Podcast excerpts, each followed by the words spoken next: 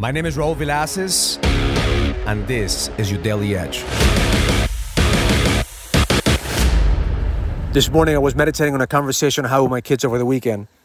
My son has been saving money for the last 15 years to buy himself a car. At the beginning of this year, he told me, Dad, I've saved all my money from Christmas, all my money from, from birthday presents.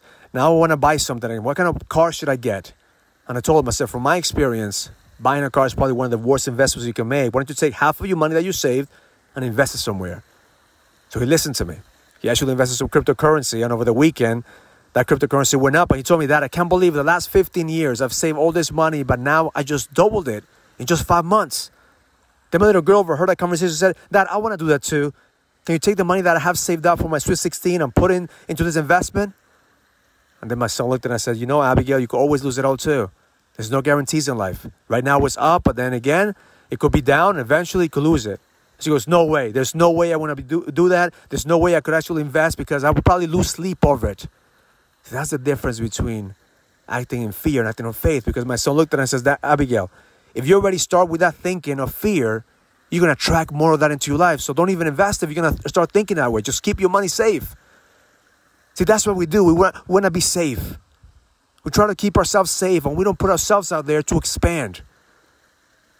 See, it brings me back to the times when I was living in scarcity, when I was living in lack, when I was holding on to the little bit that I had because I was afraid to lose, was afraid to go out there and create an impact. Because I asked myself, who am I to be able to put myself out there? Who am I to lead? Who am I to speak my truth? But see, the moment of truth has to come into your life when you have to say enough. Enough of scarcity, enough of fear, enough of playing small. And the moment that you put yourself out there in faith, you allow God and the universe to work through you. So this week, we have over a thousand men that have joined the seven day challenge. See, I thought about 10 years ago when I was on my own, when I was on myself, when I was afraid, when I was scared, when actually I couldn't even lead myself. And then when I put myself out there because I was afraid of judgment, afraid of what people may think. But see, every single day, I invested in myself.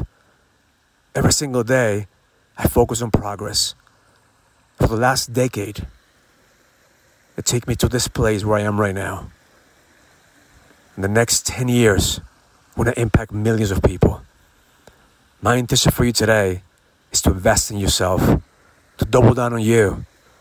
Right now, it might take you, take you decades to get this far, but the compound effect of who you're becoming is going to be greater than who you are right now.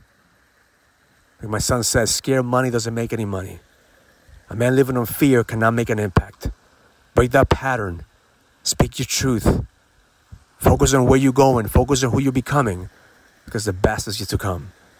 And I'm honored that every single one of you have followed me into this journey because I guarantee you have not seen nothing yet. Right now, we're prime to go to the next level. I can't wait to see you at the next level leadership this weekend because shit's about to get real. Every single one of us right now are prime to take advantage of opportunities that the market has to be able to lead with power because our communities, our families, and our business needs men like you to level the fuck up and lead. Have an amazing day. Learn it, live it, experience it.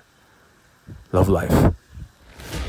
If you're a businessman and you're ready to lead, go to findmynextlevel.com so you can sign up for the Next Level Leadership Summit, an experience that's going to help you lead with power. Go to findmynextlevel.com. That's findmynextlevel.com. I'll see you there.